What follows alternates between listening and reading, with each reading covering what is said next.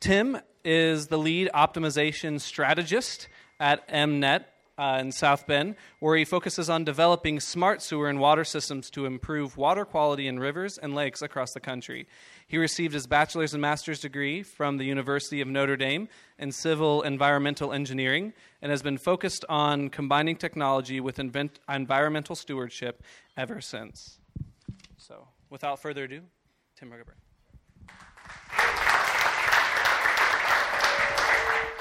Thank you all for having me. I am extremely happy to be here. I know we just did a prayer, um, but I want to do another prayer because it's theology on tap. Um, so this is more of a reflection. It's one of my favorite reflections. It's from St. Cyril of Jerusalem, and I think it ties in extremely well to what we'll be talking about tonight. So the reflection goes The water that I shall give him will become in him a fountain of living water, welling up into eternal life. This is a new kind of water a living, leaping water, welling up for those who are worthy. But why did Christ call the grace of the Holy Spirit water? Because all things are dependent on water. Plants and animals have their origin in water. Water comes down from heaven as rain. And although it is always the same in itself, it produces many different effects one in the palm tree, another in the vine, and so on throughout the whole of creation. It does not come down now as one thing, now as another, but while remaining essentially the same, it adapts itself to the need of every creature that receives it, much away as the Holy Spirit. So, let me, uh, so I'll be getting back into that. Allow me to introduce myself a little bit more. My name is Tim Ruggaber. I am a poop engineer. You heard this correctly. I am a poop engineer. Your poop and pee is my bread and butter. Every time you flush your toilet, you put food into my children's mouths. Ew. Is he going to talk about poop all night? Oh, I hope not. So, but what's actually interesting is that when I mentioned that I work with poop, um, it often will become the conversation of the whole night. If anyone was here last week, uh, you heard Gabriel Reynolds. Gabriel is a fantastic man. I was at a dinner party with Gabriel, and he asked what I did. And they asked another question, asked another question. And literally, we spent the next three hours talking about wastewater. And what's interesting is his wife is Lebanese, and her English is very, very good, but he would have to stop and translate some words to her. And you just see her expression going like, and. so, yes, I am a poop engineer. I did not intend to become a poop engineer. I kind of fell into it, if you will.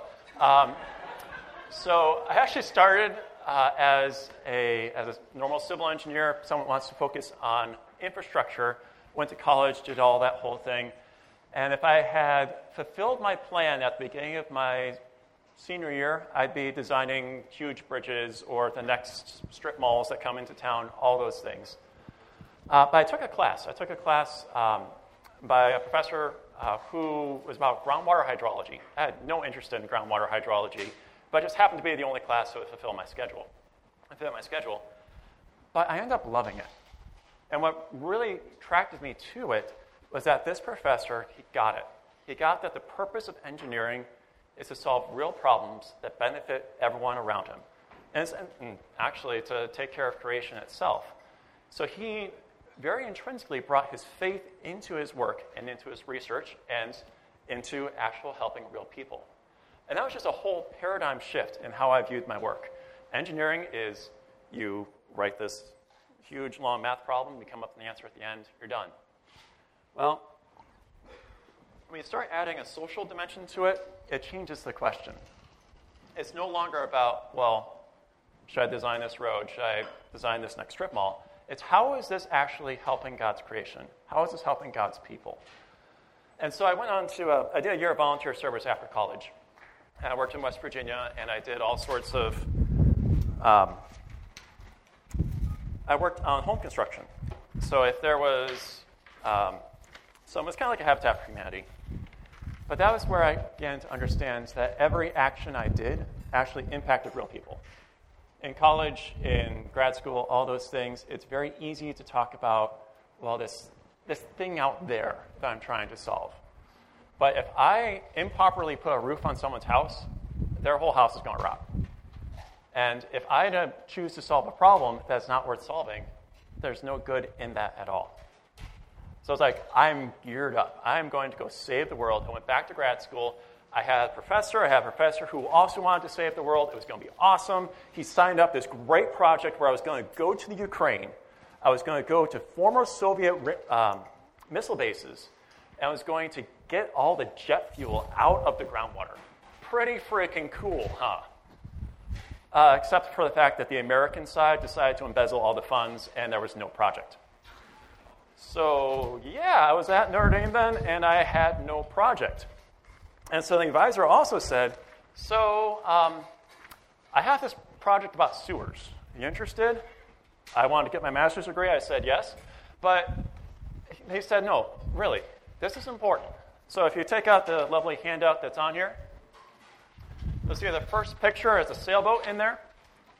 He showed me this picture. Any guesses as to where it is?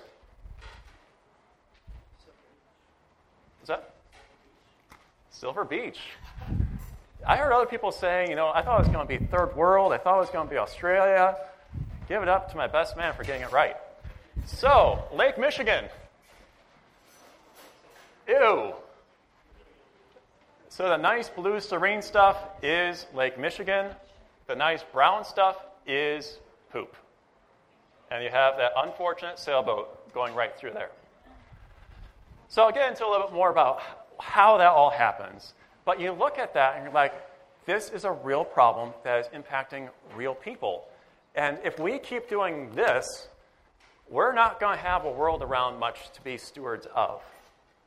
So at that point, I was sold. I jumped into it, if you will, uh, and decided that I wanted to really pursue taking care of the environment in a real way because it was going to benefit the people that I actually work with, that I live with. It was going to benefit my children moving forward. And it was a real problem to solve. But, so I, I have to warn you, some of you know my wife. My wife is a philosopher and a theologer, a theologist, theologist studies theology. And um, so, and she was always like, well, why? What's, what's behind it? What, why does your faith combine this or compel you to move forward into this? And so we're going to go. I mean, we all know that water is sacramental. We all know that we baptize our wa- children in water. Um, you were all baptized in water. I don't think any of you were baptized in sewage, although it would be equally as valid. Um, but why? So if, if you go to Genesis, okay, I'm not going to start with the, the familiar Genesis of the where you, you know, the seven days creation. If you go to the second creation story, you know how it starts? It doesn't start with God created the heaven and the earth. It doesn't start with any of that. It started with God created a stream. And from that stream, all of life came. Specifically, it says, There was no field shrub on earth, no grass of the field had sprouted, for the Lord God had sent no rain upon the earth, and there was no man to till the ground. But a stream was welling up out of the earth and watering all the surface of the ground. Water was the first creation. That, that was preempted every other step that was in there. Now, you guys are going to get a science lesson in addition to a theology lesson. And there's a couple science teachers over here. What makes water so awesome? Okay, so I, I have water here. What happens if I put an ice cube in it? Does it float or sink? It floats. It floats because of a very special property called hydrogen bonding that um, I think only water and one other or two other chemicals actually exhibit that. What happens if water didn't float?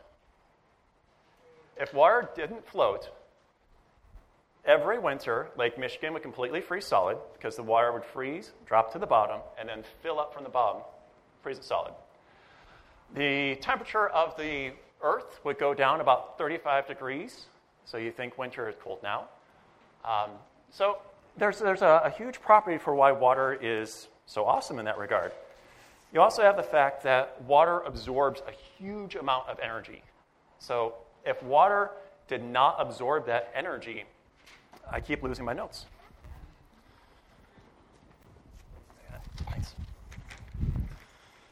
Um, so it will be even. Ah, thank you. A future engineer. So if, if that property, how much energy water holds, could change just even slightly, then all the water to water vapor, cloud cover, we turn basically into Venus, and there would be no life. Um, let's say the axis of the Earth. Axis of the Earth, 23 and a half degrees. Earth's tilted. That's why we have our seasons. But water so perfectly complements that that if that axis was even uh, a margin of degree moved, if it was a little bit less, South Bend would be a polar ice cap. If it was a little bit more, South Bend would be in the tropics. Some people not, may not complain at being in the tropics, but there's a place for the tropics. So all these things, all these things God created to have it be perfectly lined up in there. When I was, uh, when I was dating my wife, she had given me a book. Actually, before I was dating my wife, this is one of the predating, awkward predating things. Uh, she gave me a book. And in this book, it talked about, it's called The Evidential Power of Beauty. I highly recommend reading it um, by Thomas Dubay. And in it, it says, whenever there is something beautiful, it creates a yearning within your soul and that yearning is a call for God, the completion of that beauty. So it, it probably sounds a little bit catchy, but um, when I think of water and I think of the beauty of how perfectly water is created, it creates that yearning in my heart. And it creates that yearning towards God, towards the Creator, to make sure that all fits together perfectly. All right. So uh, no, a complementary aspect to that, if you think about it a different way, is that beer is also water. And if you misquote Tom, uh, Benjamin Franklin, beer is proof that God loves us and wants us to be happy. For those of you who are beer snobs, it was actually about wine. I'm sorry about that. So then, let's go back to Genesis then. So Genesis, ooh. so Genesis, let's go back to the first chapter. So we have everything created. We have the earth created. We have the, um, so we go through all the different days of creation. And then on the sixth day, the Lord said, Let us make human beings in our image, after our likeness. So I'm going to skip over a couple of different steps here. And then it goes, God blessed them and said to them, Be fertile and multiply. Fill the earth and subdue it. Have dominion over the fish of the sea, the birds of the air, and all the living things that crawl on the earth. So then he goes on to give us all seed bearing plants and every tree, and then all the animals, birds of the air, all living creatures on the ground. All these good things. He takes us and gives us stewardship over them, makes us the creator, makes the created responsible for maintaining the order of how everything works. This is probably God's biggest mistake in the whole world. Because we, by our nature, can't think of how what I do now is going to impact everything around us. And that's what kind of gets back into um, that's what gets back into that whole that whole picture of the sailboat. Human beings try really hard actually to do things right. And we try really, really hard to think through how all the steps of creation or how all the steps are going to work together, how what I do now is going to impact the next thing, work impact the next thing. So you know why there's all, that big plume of poop? Because engineers did their best 150 years ago. So specifically, a little bit more about what I do. Um, so I work in smart water. Uh, so the problem I have one of my coworkers back there too. He can be sure to fill you in on all the nitty-gritty details. Um, but there is um, 150 years ago, cities were built, and they had raining and they had flooding. So they thought, this is bad. So I'm going to build all these sewers. So they built sewers to carry the rainwater to prevent flooding and take it to the river. Shortly after that point, people decided that, hey, I need to have rain, I, I want to have water in my house. So when I flush the toilet, there's a pipe right here. I'm going to put everything into the pipe, goes out to the river, gets washed away, not my problem. Uh, of course, there are still typhoid and cholera and all those other good things. So eventually, like when our parents' generation, they started building wastewater treatment plants. So in all the old cities, they build wastewater treatment plants, take all the stuff from when you dry, from when you flush your toilet, take a shower, all that goes to the plant during dry weather, but you still have all the rain going into that same pipe. So that same pipe carries both everything from your house as well as all the rain. Too much for a plant to handle, and it overflows and goes into the rivers. Um, that's uh, fundamentally where we work on. So New York has this problem, uh, Chicago, uh, San Francisco, South Bend, a whole bunch of communities. So we're trying to find cost-effective ways to analyze that moving forward. But why does it matter? I mean, it matters because we're, of course, you know, we have all the diseases and things we have to worry about. But we only have a finite amount of water. Does anyone know where the water that we have actually came from? No. No, the, before then. Where did, how did water get on Earth? I would go for an indirect answer for that one, but I want the, what's that? Space. Space. Exactly. Meteorites and um, comets and all those things. So all this water came to Earth on a meteorite. Isn't that awesome? This came from a meteorite from space. And it got into the meteorite because there's all sorts of these chemical processes. I won't get into that. But the amount of water we have on Earth isn't changing. So this water contains dinosaur pee. Specifically, I was with a couple of my coworkers a couple days ago, and we got out our calculators. It contains water that has been dinosaur pee thousands of times. If you look at from a statistical perspective, this probably contains at least one molecule of Julius Caesar's spit. Because water is just continually reused. You, you, guys remember the water cycle, right? We actually have a copy of the water cycle here. Um, so on the back page, I'm sure there's all sorts of songs of how things going through. The water cycle is important. And you know, it's how Earth rejuvenates itself. It has this all balance. You know, you can sing Circle of Life, all those good things. But I want to go back to the, the picture of the globe underneath the picture of the um, sailboat. Any ideas what that big blue circle is? That is all the water on Earth, specifically. How about the little one next to it? That is all the fresh water, including great glaciers and groundwater. How about that little tiny thing right on uh, Georgia? That, well, all the fresh water is drinking water. Um, that is all the water that is in all the surface places on Earth. So you think Lake Michigan, you think Lake Superior, these are huge lakes. If you sum them all together, they're that dot sitting in Georgia. So we don't have a whole heck of a lot that we can mess with. So we have tons of salt water, but and really not that much when you compare it to the whole volume of the Earth. We have a good amount of fresh water, but it's in glaciers and it's trapped underneath the ground. So it's not always the easiest stuff to get at. And then we have the surface water. All right. So, what does this have to do with you guys? You want to take this wire here? Uh, yes, sir. Yeah.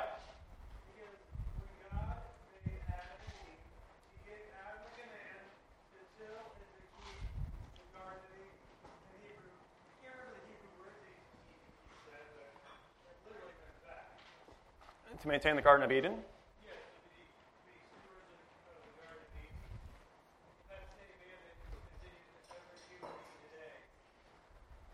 Well, who is responsible for? I guess the question goes, I, my perspective on that is that we're here. We have the greatest impact on the environment that goes on right now. Everything I'm talking about today is direct human impact. Um, so it is not a matter of whether it's climate change or however you want to look at that. This is direct human impact.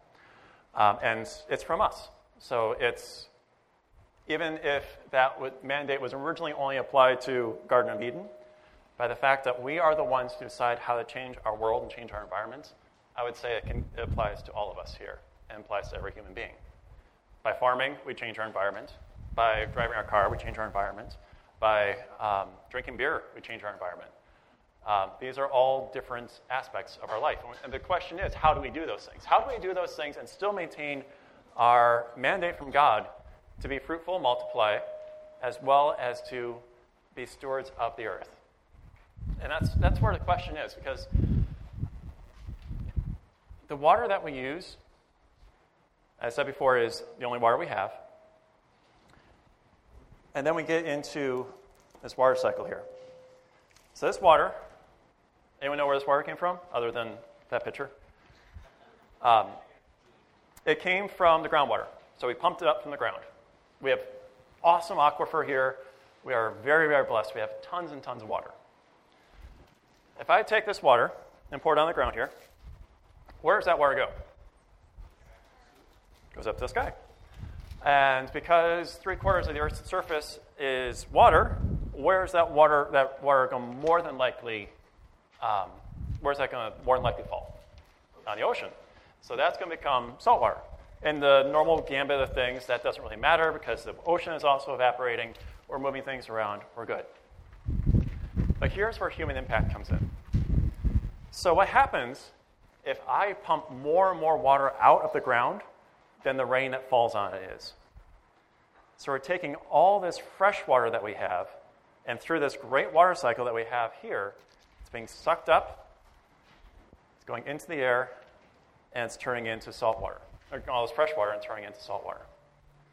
So this is where we're not, we can't create water, we can't destroy water, but we can change its forms. We can make it into salt water where we can't use it anymore. Big deal, big whoop. Why does it impact me? We have plenty of water here. Well, in places in Kansas and Nebraska and Texas, they used to have a lot of water, and now it's gone because it takes 6,000 years for the aquifer to recharge, and it will be gone in about 15 years. The water table has dropped 200 feet. And where is all that water gone? It's gone into the oceans. Where does it go when we pump it up and irrigate our crops? Well, it gets evaporated. Some of it gets absorbed by the plants. The plant transpires, is what it's called, and releases into the air. Again, majority gets sucked up, goes to the ocean. And this is where you have the direct impact of what goes on. But the question is well, what, what can I really do about that? So I want, I want you to think about all the things that you use water for. Call them out. What things do you use water for on a given day? Shower? Yep. Cooking? Flush toilet? Yep. Just call them out. Drinking? Yeah, we use it for drinking. We use it for cleaning. Sorry? Swimming? We use it for swimming? Water balloons. Good one. I like that one. Any guess of how much water a given a normal American uses per day? Three gallons. Higher. How many? 50 gallons. Higher. 100 gallons. A little higher. 120 gallons. The average American uses 320 gallons of water in their house a day. I'm actually going to lower that down to 100 because it's easier to do the math. Um, so, how much water does America use? Anyone really good at math? You would think like. So there's 300 million people, each use 100 gallon or 100 uh, gallons a day. So let's say 30 billion gallons of water. Sound good? Ah, but here's the fact. America uses 410 billion gallons of water each day. So that's equal to, uh, it's pretty close to the flow of the Mississippi. Yeah. I'm talking all of America's water usage. So, yes. So 410 million gallon or billion gallons of water a day. And the stuff that comes to your house is only 30 million gallons per day. So less than 10%. Where does everything else go? So you have one of the things, you have ranchers, you have um, farmers that pump it up, that irrigate. You have huge cooling towers that pump out water to cool what's going on within uh, wastewater treatment plants. You have all these things. So if you look actually at the diagram at the back, bottom underneath the water cycle, the purple is what actually gets used by people at their houses. If you look at, so we have a lot going through thermoelectric cooling, we have a lot going through irrigation, some going livestock, some going agriculture, mining, commercial, industrial, domestic, 29 billion gallons, or just like we about figured out. And this is where our life choices come in a little bit more. I am all about low flow toilets. I am all about turning off the water when you're brushing your teeth. I am all about not watering your lawn because then you have to mow it more and that's just more work. And Don't do that. So if we do all those conservation things, those are great. Those are wonderful. We need to do those things. But we are impacting this. We are impacting the domestic part. We can impact the rest of everything. So if you look at lava is thermoelectric cooling, and that's a lot of the water that gets consumed or evaporated. That water gets consumed or evaporated, water doesn't disappear. It becomes part of the air, it evaporates into the air, falls in the oceans. We no longer have fresh water. Um, so, but where, how do we use that water? Where does that water go? And how can we impact that water? So let me check my time real quick. What's the. Okay. So I'm going to use one of my favorite statistics here. And I'm all about poop statistics, so please follow with me on this. Um, so it takes about, or I'm going to have a, a pound beef hamburger. So, how many gallons does it take to create a pound of beef hamburger? Any guesses? Three gallons. Keep going up. Keep going up. Do I hear 400, 400, 400, 400? 1,000. Keep going up. 10,000. Finally, someone goes high. Go down. Um, it's about 1,800 gallons, according to the EPA, of water that is consumed to create the grain that the um, cattle will drink, or cattle will eat, the water that the cattle will drink. Ta- a cow is actually extremely inefficient. So 18, 1,800 gallons of water to make my hamburger. If I change that to a chicken burger, any guesses? How much water would that be needed? 500? Actually, you're about right. About 500. Good. So if I replace a pound of beef with a pound of chicken, it's the same as me not flushing my toilet for 146 days in terms of water conservation. And there's a whole bunch of things that are like there. Basically, everything that we consume takes water. Jeans, 500 gallons of water. Uh, beer, 20 gallons of water for a pint. Uh, water, wine, anyone that's a wine drinker, 32 gallons per glass of water. Uh, so there's all these things that when we're manufacturing, when we're creating, we use that water. And this is where my impact, what my choice is, my decision is, directly impacts what's going on other places. So I was talking about earlier how my faith and how the education and how my view of, of the world allowed me to see that when I'm doing something, it impacts people all around me. So in my line of work, I have to recommend hundreds of millions of dollars of projects. That's going to directly impact the person that lives right next door to me. My sewer rate's going to go up to pay for that. 10 bucks isn't going to kill me, but it might mean that someone else in town doesn't eat for a couple of days. That's a real awesome responsibility, and I need to have that mindset whenever I'm going my job. Similarly, if I'm going to be eating beef over chicken, for example, I realize that that 1,300 gallons of difference is going to be coming from the very places that don't have water to start out with. They're going to be coming from Kansas, they're going to be coming from Nebraska, they're going to coming from Oklahoma, the places that have already sucked up all their water dry to make the feed for our animals. Now you can see I, there's a balance in there. I don't know what the right answer is. I don't know what the right answer is for each person, but I want to create the education for you to know what's happening. So I am not saying that everyone should go and be self-sustainable farmers. We don't have enough space to do that, honestly. I'm not saying people shouldn't be driving cars. I drove my car here. But I'm saying we need to do it with a sense of mindfulness of how my actions will impact everyone else around them. So,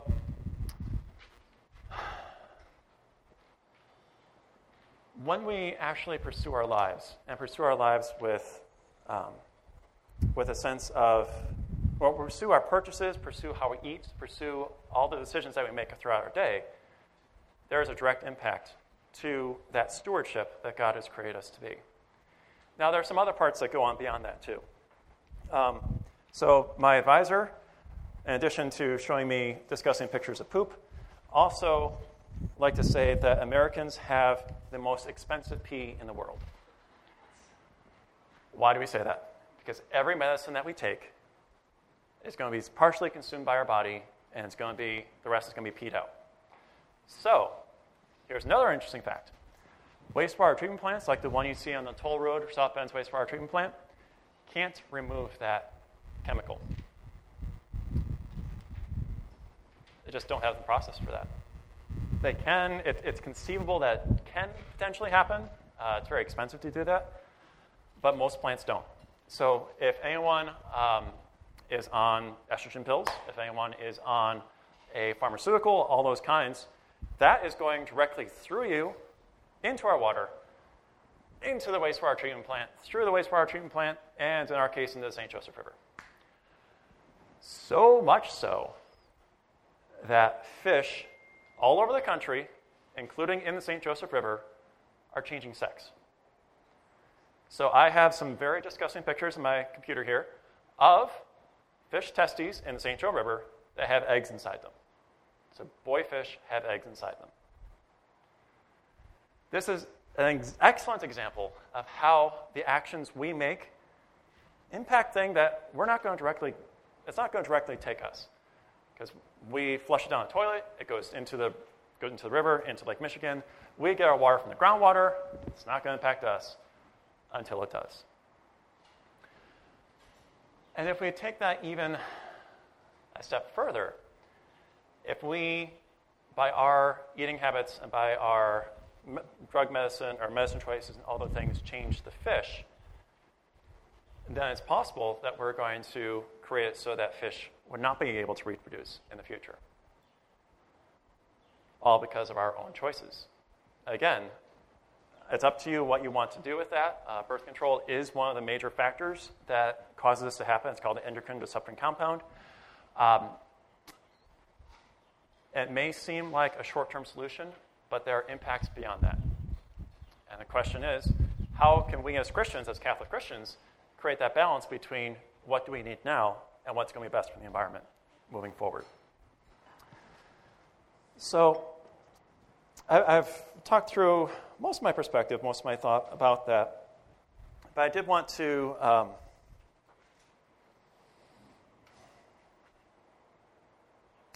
I did want to take a moment to, well, I didn't include one of my favorite faux Ben Franklin quotes as well, so I'm going to throw it in now because I'm almost out of time. Uh, so, in wine there is wisdom, in beer there is freedom, in water there is bacteria. Uh, so, but this is a, actually a, a, really good segue into the discussion questions that we're going to be having here. The discussion questions that we're having here really don't focus on, okay, we need to cut out all human development, we need to cut out anything, any advancement that's been made in the last 300 years in order to protect the environment. But what it does do is, how do we find that balance? As Catholics, as being that stewards of the environment, and as being, in my case specifically, a steward of water, how do I change my life to be able to, um, to be more fruitful and more multiplying as God's commanded us to be? How do I do that to enable other people to do the same? And how do I enable that to keep our generation going for my kids and their kids and everything moving forward? Thank you very much for your attention.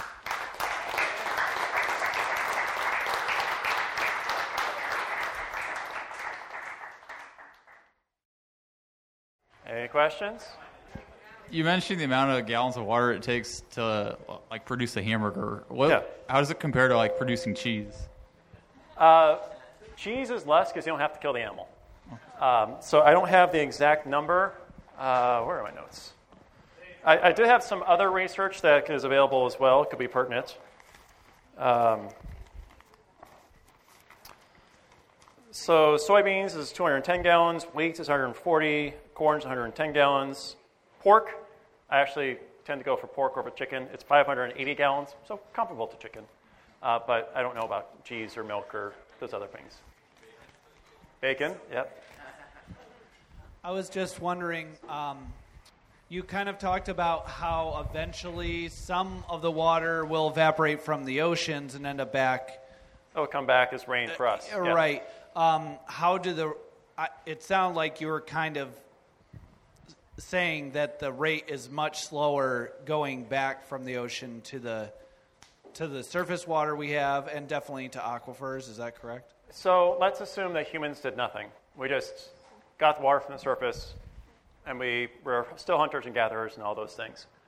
If that was the case, there would, there would be a homeostasis. So the amount of rain that fell on the ocean would be equal to the evaporation that came up, and it, everything would be in this great balance, which is how it's been for millions and millions of years. The issue comes in with really in the last 50 years, since a lot of industrialization has gone on in the farming. Really, since that point, and since there's been an increase in demand for energy, demand for manufactured goods, that's when the balance has started to change. And if we continue going down that road, that's what's going to be leading to issues. And that's where, so I mentioned everything that's going on in the Great Plains. It takes 6,000 years to fill up those aquifers in that nice homeostasis type thing. It's been drained down in less than 100 years by the water table has fallen two to 300 feet in times at places. not that it's not important to do a lot of the things that you're, uh, well, you know, do things about like maybe consume less beef. Maybe that's not a good example, but some of these other things use less water in general in the ways that we can. Um, are do we have like uh, the ability to produce very much water through like desalination from the oceans? Um, the question is, do we have much ability to produce desalination through the ocean? Um, the answer is we can, but it is extraordinarily expensive and energy intensive. Um, the, anyone know what desalination is? So desalination is you take you, the water comes in from the ocean, you take out the clean water, you leave all the salts. That's basically it. But in order to do that, you have to either boil the water or force it through um, reverse osmosis filters. To boil the water takes a ton of energy, like I was talking about before. That one of the awesome properties of water is that it can absorb so much energy. Also makes it really hard to boil. The other aspect is you have to uh, put it through a filter, which requires huge pumps and huge energy. So that is where, if we keep going down this path, we'll have to go towards that route. But I hope we keep developing new technology to keep that from having to go to that point. I've got a question. Um, yeah. So, for drinking water, hmm? uh, specifically for the home, uh, what do you recommend for like safe drinking water? As you mentioned, there's lots of things in the water like coming out of the tap. So, what what do you recommend for? I fully endorse water comes out of the tap. I drink it at my house. I it has my stamp of approval on there. The regulatory agencies do a fantastic job. Almost everyone I've met that works for the cities, that works for utilities, making sure that things are done right and they really care about what they do. They know that their job is intrinsically important and care that you get the right water coming to your house. You do have instances like Flint. Those are extremely rare. Uh, actually, for everyone that lives in South Bend, I think in Mishawaka and Elkhart and all those areas, you can get you get yearly a report of the water quality that's happened for the previous year. Read it. All right. Um, so one of the things that we've seen in okay. more urban, like larger cities, like New York, uh, L.A., San Francisco, is the idea of this idea called gray water. Hmm? You know, where they use water to recycle. Yeah. Um, as you know, future consumers or ones that are paying the bills right now, is that possibility going to be more affordable to households? Because that would hopefully save your bills and save the water going into the ocean? Um, so it is throughout the entire city of LA has purple water, which is basically the same thing. It's slightly used water. Um, there to do that, there's a you have to get pipes. Um, so the biggest thing is getting infrastructure to you. And this is actually an important point that I want to make sure. Uh, so let's say everyone goes 100 gallons per gallon or 100 gallons per person per day. Let's say we decrease that by half. Is your water bill going to go down? No, it's not. Because almost all the cost of that water bill is just the pipes and the pumps and the people and making sure that your treatment plant works. A very, very small fraction of that actually has to do with treating the water itself. So, this is part of the balancing act when we're talking about infrastructure and conservation and all those things. yes, we can do all these additional things. We can cut all the water usage. That's not going to save us money. Or we can have we can put in this purple water. It's a great idea, but it's going to be a huge upfront investment to be able to do that. You can do it in your house. If you turn on your shower and wait for it to warm up, you can use that water to water your plants, to do other things throughout your house. That is exactly the same type of thing as purple water or gray water. It is clear from your presentation that it is our moral duty to protect our water supply. Mm-hmm. Why would you say that the USCCB has not made it a non negotiable in the voter's guide? I think that gets into the question of how do you do that balance in there. Uh, there is so Pope Francis, uh, or sorry, Pope Francis and Pope Benedict have talked explicitly about how pollution itself is a grave sin, and um, that we're stewards who call to protect against um, pollution. How you do that is, I guess, the whole point of my talk is it's complicated. And there are several competing factors, several competing drivers into how we actually make all of our decisions. And I can't blanketly say that no one should ever eat beef again. I can't blanketly say that, um, that we should never drive our cars. Um, but it, it's doing that with the perspective of how is this impacting everything around us. And I think that's what the USCCB is, is looking at, is looking at the whole picture. And it gets extremely complicated. How does what one farm does you know, impact what goes on in the Gulf of Mexico? It does. The runoff from a field goes into, in this case, so we'll go, let's say it goes into Kankakee, which goes to Illinois River, which goes to Mississippi River, goes to Gulf of Mexico. All the fertilizer is there. You have algae that loves all that fertilizer. That algae dies and then sucks all the oxygen from the water. So there's a dead zone in the Gulf of Mexico, the size of Connecticut, where nothing grows, nothing lives. Same thing happened in uh, Lake Erie, if you guys remember everything around Toledo a few years ago. It, it, it all is interwoven, and I can't say specifically what the bishops uh, have thought about that. How far do you think we are away from a suit like the one in uh, in Dune? Are you familiar with Dune, the science fiction novel? I'm not, sorry. But they live in a desert and they, they wear a suit and it recycles their own pee and then they drink it. You can totally go drink your own pee, and I will not judge you for that. But it, Um, it, it, it, does it, uh, it, it filters it you know, or something. Um, I think we're actually quite a ways off from getting to that point, but I was talking to, to this table a little bit. There are legitimate plans. There have been millions of dollars spent on plans to pipe water from the Great Lakes to, uh, to Nevada because there's such a scarcity. And the Colorado River, which supplies most of the water to the southwest, is dry at different times uh, because we're taking so much of the water. So that's a very real possibility that people are going to have to do extreme things. Now, if you think about it again a little bit meta, you are drinking your own pee right here, um, just by the very nature of how water works.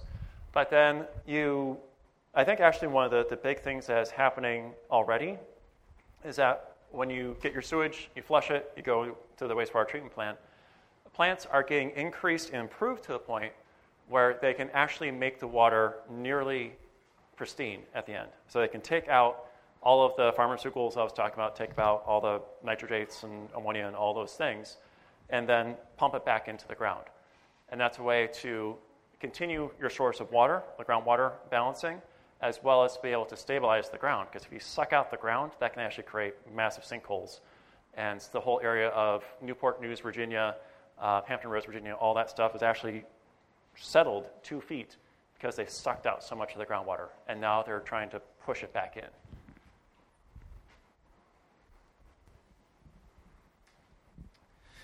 Okay, so that was really really cool. So thanks. Um, you mentioned um, you gave that really cool, I guess, dichotomy between eating beef and eating bacon or chicken. Yeah. Um, I like how you threw bacon in there. yeah, just like get in there. um, are there any other ways that um, we could like find similar situations where it's not bacon and chicken as compared to beef, but like I don't know, driving a car versus riding a bike or something? Is some is there some place where we can see other ways that we could impact the environment? Every decision you make impacts the environment. If you buy a piece of clothing instead of that you don't really need, that is taking resources and water and pollution and fertilizers and everything to get to that point.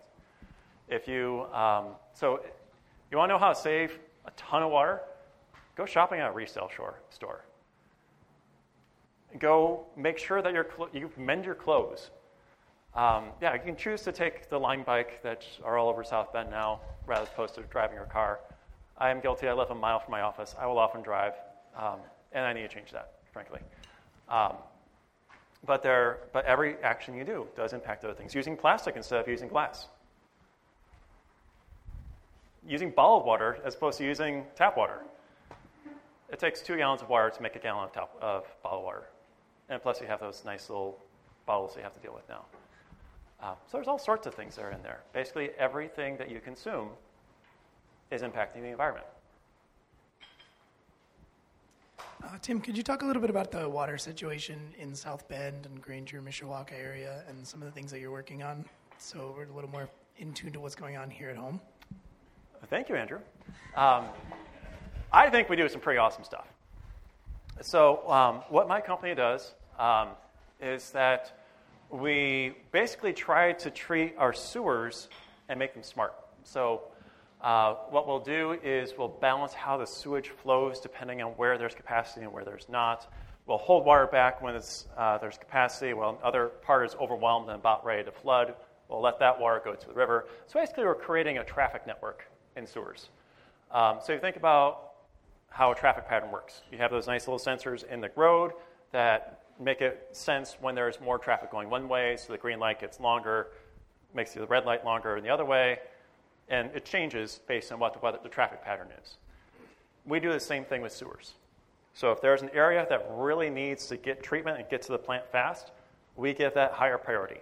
If there's an area that's a little bit slower, we'll hold that water back and do a giant balancing act in there. What's been the impact of that?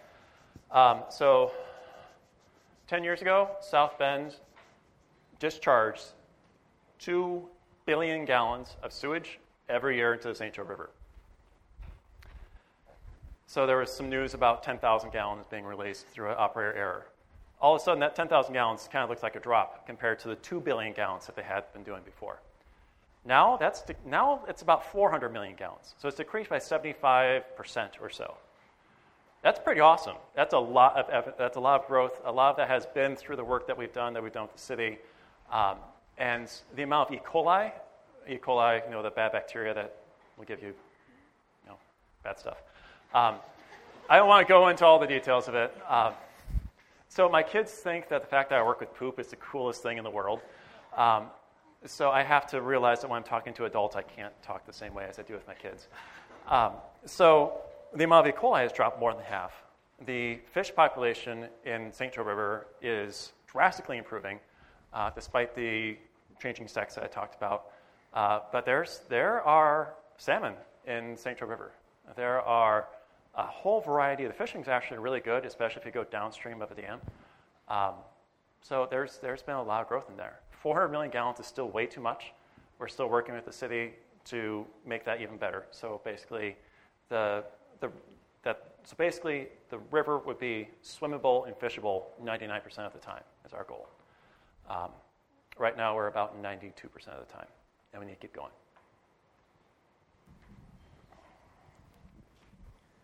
Um, so, I worked with the Bureau of Water Quality in Muncie. For, Excellent. Yeah. Um, and one of the guys I was working for actually saw some of the sex changes in the fish. Mm-hmm. Um, do you know where to find actually statistics on percentage that this is actually affecting the population? Um, let's see now. The statistic I had in place here was from National Geographic in 2013. Um, and it said this is from uh, Washington, D.C., in the Potomac. It said, We have found female germ cells in the testes of 82% to 100% of male smallmouth bass and 23% of male largemouth bass. That was from a five minute Google search. You can find a lot more throughout the entire, no, throughout the internet.